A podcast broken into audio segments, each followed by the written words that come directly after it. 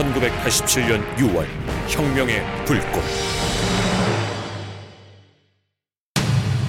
택 십팔화.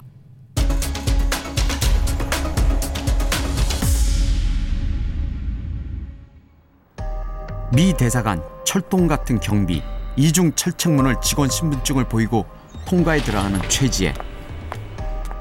출근하는 모습이다. 김포공항.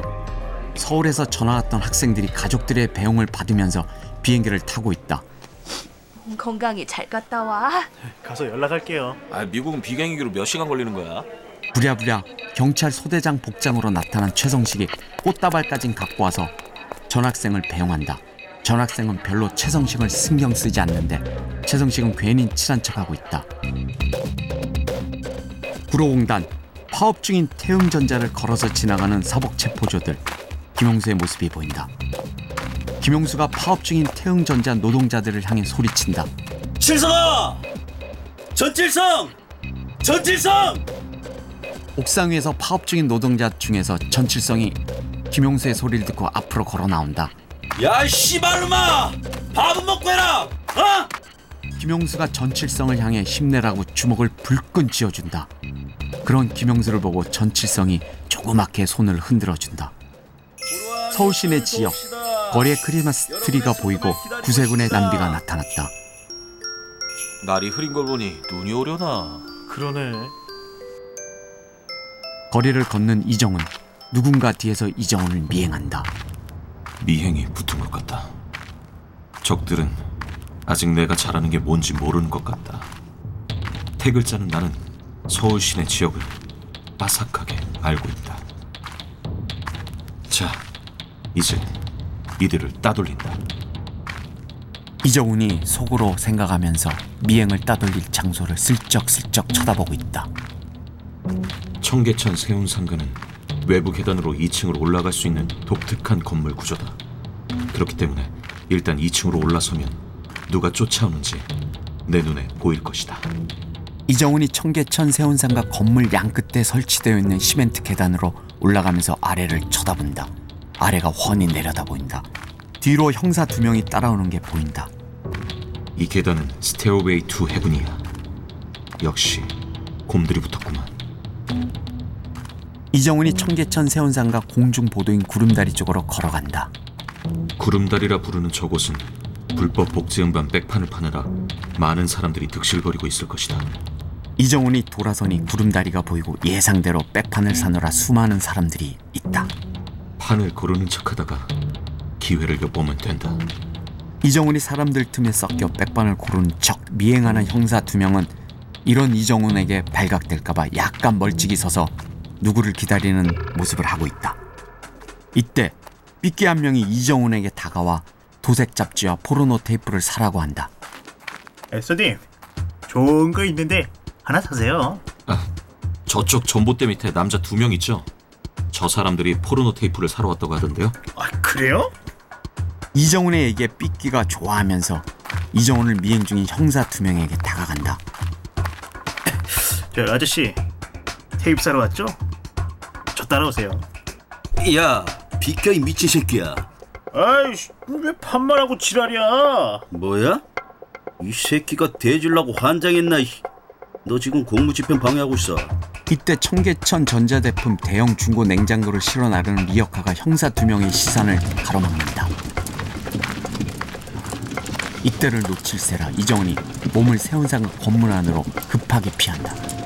삐끼와 티격태격하다가 이정훈이 안 보이자 형사 두 명이 앞으로 달려나간다. 이정훈은 유유히 극장 티켓을 끊고 아세아 극장 상영관 안으로 들어간다. 이정훈은 미행을 따돌렸다는 생각에 안도의 한숨을 내쉰다. 이류 극장인 아세아 극장에서 겨울 나그네를 상영하고 있다. 이정훈이 영화 스크린을 보다가 예전 시위 주동자, 대한극장 앞에서 시위 주동을 했던 자기 동료가 했던 말을 떠올린다. 정훈아, 네가 겨울 나그네 영화 보고 나서 나한테 스토리 얘기해주라. 그래, 빵에서 나오면 내가 꼭 얘기해줄게. 세운상가에서 형사의 미행을 따돌린 이후 이정훈의 외모가 변했다. 안경도 벗고 모자도 쓴 이정훈. 이정훈이 서울역 대합실에서 사람들과 함께 티비를 보고 있다. 아우 추워. 여기도 춥네. 케이비에스 아홉 시 뉴스 음악 시그널이 들려온다. 검문 경찰들이 다가오지만 집착하게 서서 뉴스를 보고 있다. 서울역 플랫폼에 있는 티비에서 아홉 시 뉴스가 시작됐다. 제일 먼저 전하는 앵커의 사건 보도에 무시무시한 배경음악까지 깔렸다.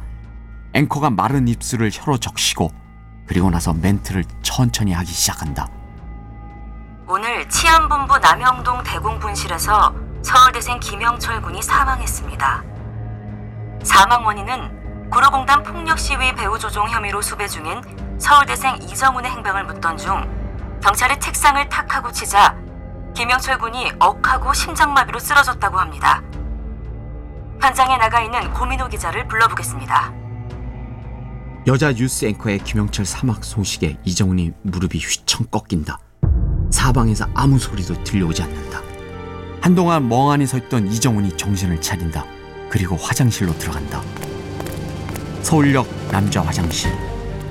대병 보는 곳으로 들어간 이정훈이 문을 걸어 잠그고 변기에 물을 내린다. 물 내려가는 소리에 맞춰 엉엉 운다. 이를 악물고 엉엉 운다.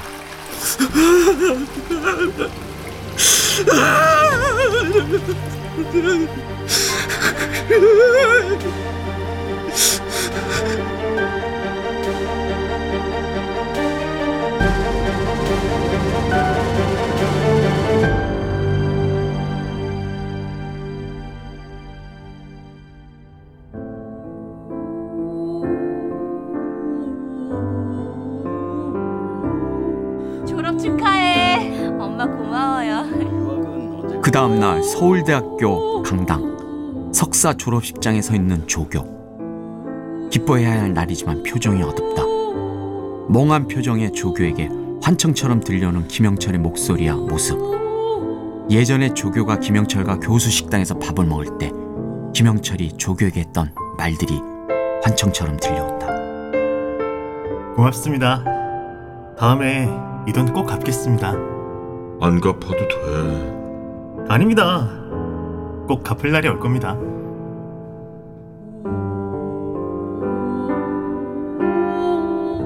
환청처럼 들려오는 김영철의 목소리에 조교가 얼이 빠진 채 혼자 중얼중얼 대답하고 있다. 영철아, 돈 갚을 날이 와야 하는데, 돈 갚을 그날이 와야 하는데.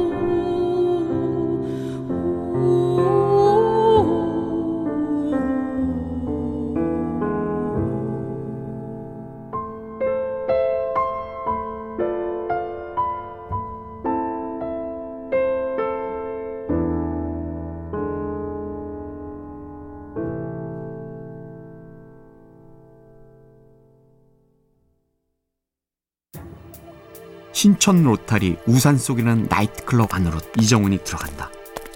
우리의 비트가 적들에게 털릴 경우를 대비해서 적들의 침탈 이후 조직의 선이 끊기면 그날로부터 정확하게 육 일 후 저녁 여섯 시 신촌 로터리에 위치한 우산 속이라는 나이트클럽에서 조직원들이 만나기로 미리 정해놨다. 물론 영철이도 이 장소를 알고 있었다. 나이트클럽 내부에서 두리번거리는 이정훈에게 다가오는 웨이터. 우리 모임 장소를 경찰이 상상할 수 없는 곳으로 정해놨다. 나이트클럽 시끄러운 음악이 되려 은밀한 얘기를 하기 좋다. 귀를 찍는 굉음의 음악 소리와 함께 웨이터로부터 아는 웨이터 있냐는 질문을 들으며 이정훈이 홀구석 테이블에 앉는다.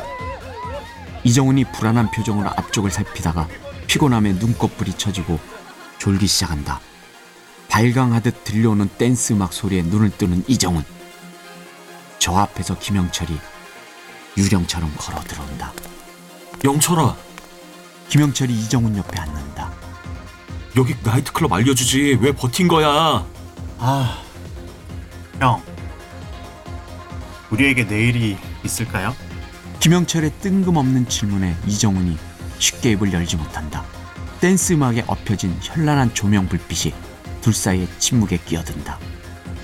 만약 우리에게 내일이 없다면 오늘 형이랑 나랑 여기 있지 않을 거예요. 아, 대학 입학하고 나이트클럽 한번 가보고 싶었는데 이렇게 오게 되네요. 이정훈 고개를 숙였다가 천천히 드는데 김영철이 사라졌다. 김영철의 모습이 보이지 않는다. 이때 들려오는 나이트클럽 디제이의 멘트. 네, 반갑습니다. 오늘 우사송 나이트를 찾아주신 레이디스 앤 젠틀맨에게 선사하는 다음 뮤직은 발티모라의 타잔보이입니다. 렛츠고! 나이트클럽 디제이의 멘트와 함께 타잔보이 노래 가사가 스피커를 빵빵 치면서 나온다. 이 노래 제목을 마침내 이정훈이 알아냈다. 노래 제목을 김영철에게 알려줘야 하는데 이정훈은 하나도 기쁘지 않다. 왠지 뭔가 알지 말았어야 할 것을 알아버릴 것만 같은 찝찝한 기분이 이정훈은 들었다. 영철아, 이 노래 제목이 타잔보이래. 타잔보이. 비통한 표정으로 앉아서 혼자 중얼거리고 있는 이정훈의 등을 누군가 툭툭 친다. 운동권 후배들이다. 시끄러운 음악 소리에 이정훈이 운동권 후배들과 서로 귀에 대고 얘기를 나눈다. 미 대사관 점거 농성 관련 이야기다. 소방차 몰줄 아는 사람이 영철이밖에 없는데 어떻게 하죠? 그나마 자가용 운전 가능한 호은이는 감옥에 있고요. 찾아보자고. 다음 달에 레이건이 한국을 방문하는데 이때만큼 절호의 기회는 없어. 이 기회를 놓치면 안 돼. 나이트클럽 폐장 시간에 맞춰 춤추던 사람들이 밖으로 몰려나간다. 이정훈과 후배들도 함께 따라 나간다. 포장마차에 이들이 들어간다. 이정훈이 소주를 시켜 운동권 후배들에게 따라준다. 그리고 나지막하게 얘기를 한다. 영철이 죽음에 이제 우리가 답해야 할 시간이 왔어. 자, 한 시대와 함께 사라지는 것에 기꺼이 동의한 우리의 동지 영철의 꿈을 우리가 꼭 실현시키자. 이정훈과 후배들이 비장하게 소주잔을 부딪힌다. 전투경찰들이 버스 안에서 대기하고 있다. 사복 체포조들 모습이 보이고 김용수가 워크맨 카세트 테이프 플레이어 음악을 듣고 있다. 야, 네 거 가져가. 김용수가 예전에 워크맨을 뺏었던 전투경찰에게 다시 돌려준다. 전투경찰이 이 새끼가 웬일이냐 사람 됐네 하는 표정으로 워크맨을 받아든다. 이천십오 년 어느 병원 장례식장. 최지혜의 어머니 영정사진이 보인다. 최지혜의 아버지가 영안실에서 손님들을 맡고 있다. 최지혜의 영문학과 동기이면서 여고선생님, 예전 민가협과 국회의원 사무실에 함께 찾아갔던 그 선생님이 조의를 표하고 최지혜의 아버지와 얘기를 나누고 있다. 아버님, 제가 지혜 관련해서 알아봤는데요. 국회의원 중에 권민수라고 있어요. 그 사람이 지혜랑 같은 조직에서 학생운동했다고 하네요. 그 사람은 지금 힘이 있으니까 지혜가 왜 사라졌는지 알아낼 수 있을 거예요.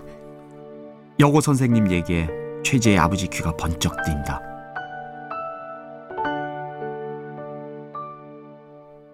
국회의원 권민수 사무실. 국회의원 권민수와 앉아서 얘기 나누고 있는 최지혜의 아버지. 그 옆에 앉아있는 최지혜의 과 동기인 여자고등학교 선생님.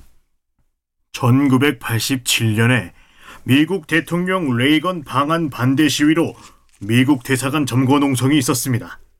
국회의원 권민수가 그 당시 시위 사진이 실린 신문을 자랑스럽게 최지의 아버지에게 보여준다. 어, 그, 그날 내 딸이 출근하고 집에 들어오지 않았습니다. 어, 여기쯤 내가 있었는데. 이날 시위를 제가 주도했잖아요. 덕분에 구속도 됐고요. 의원님, 제가 궁금한 게 있는데요. 그 당시 남영동 대공분실 앞에서 김영철 열사 추모 집회를 하기로 했는데 왜 갑자기 미 대사관 점거투쟁을 한 거죠? 어, 이게 음, 다 정훈이의 상상을 초월한 택전술이에요.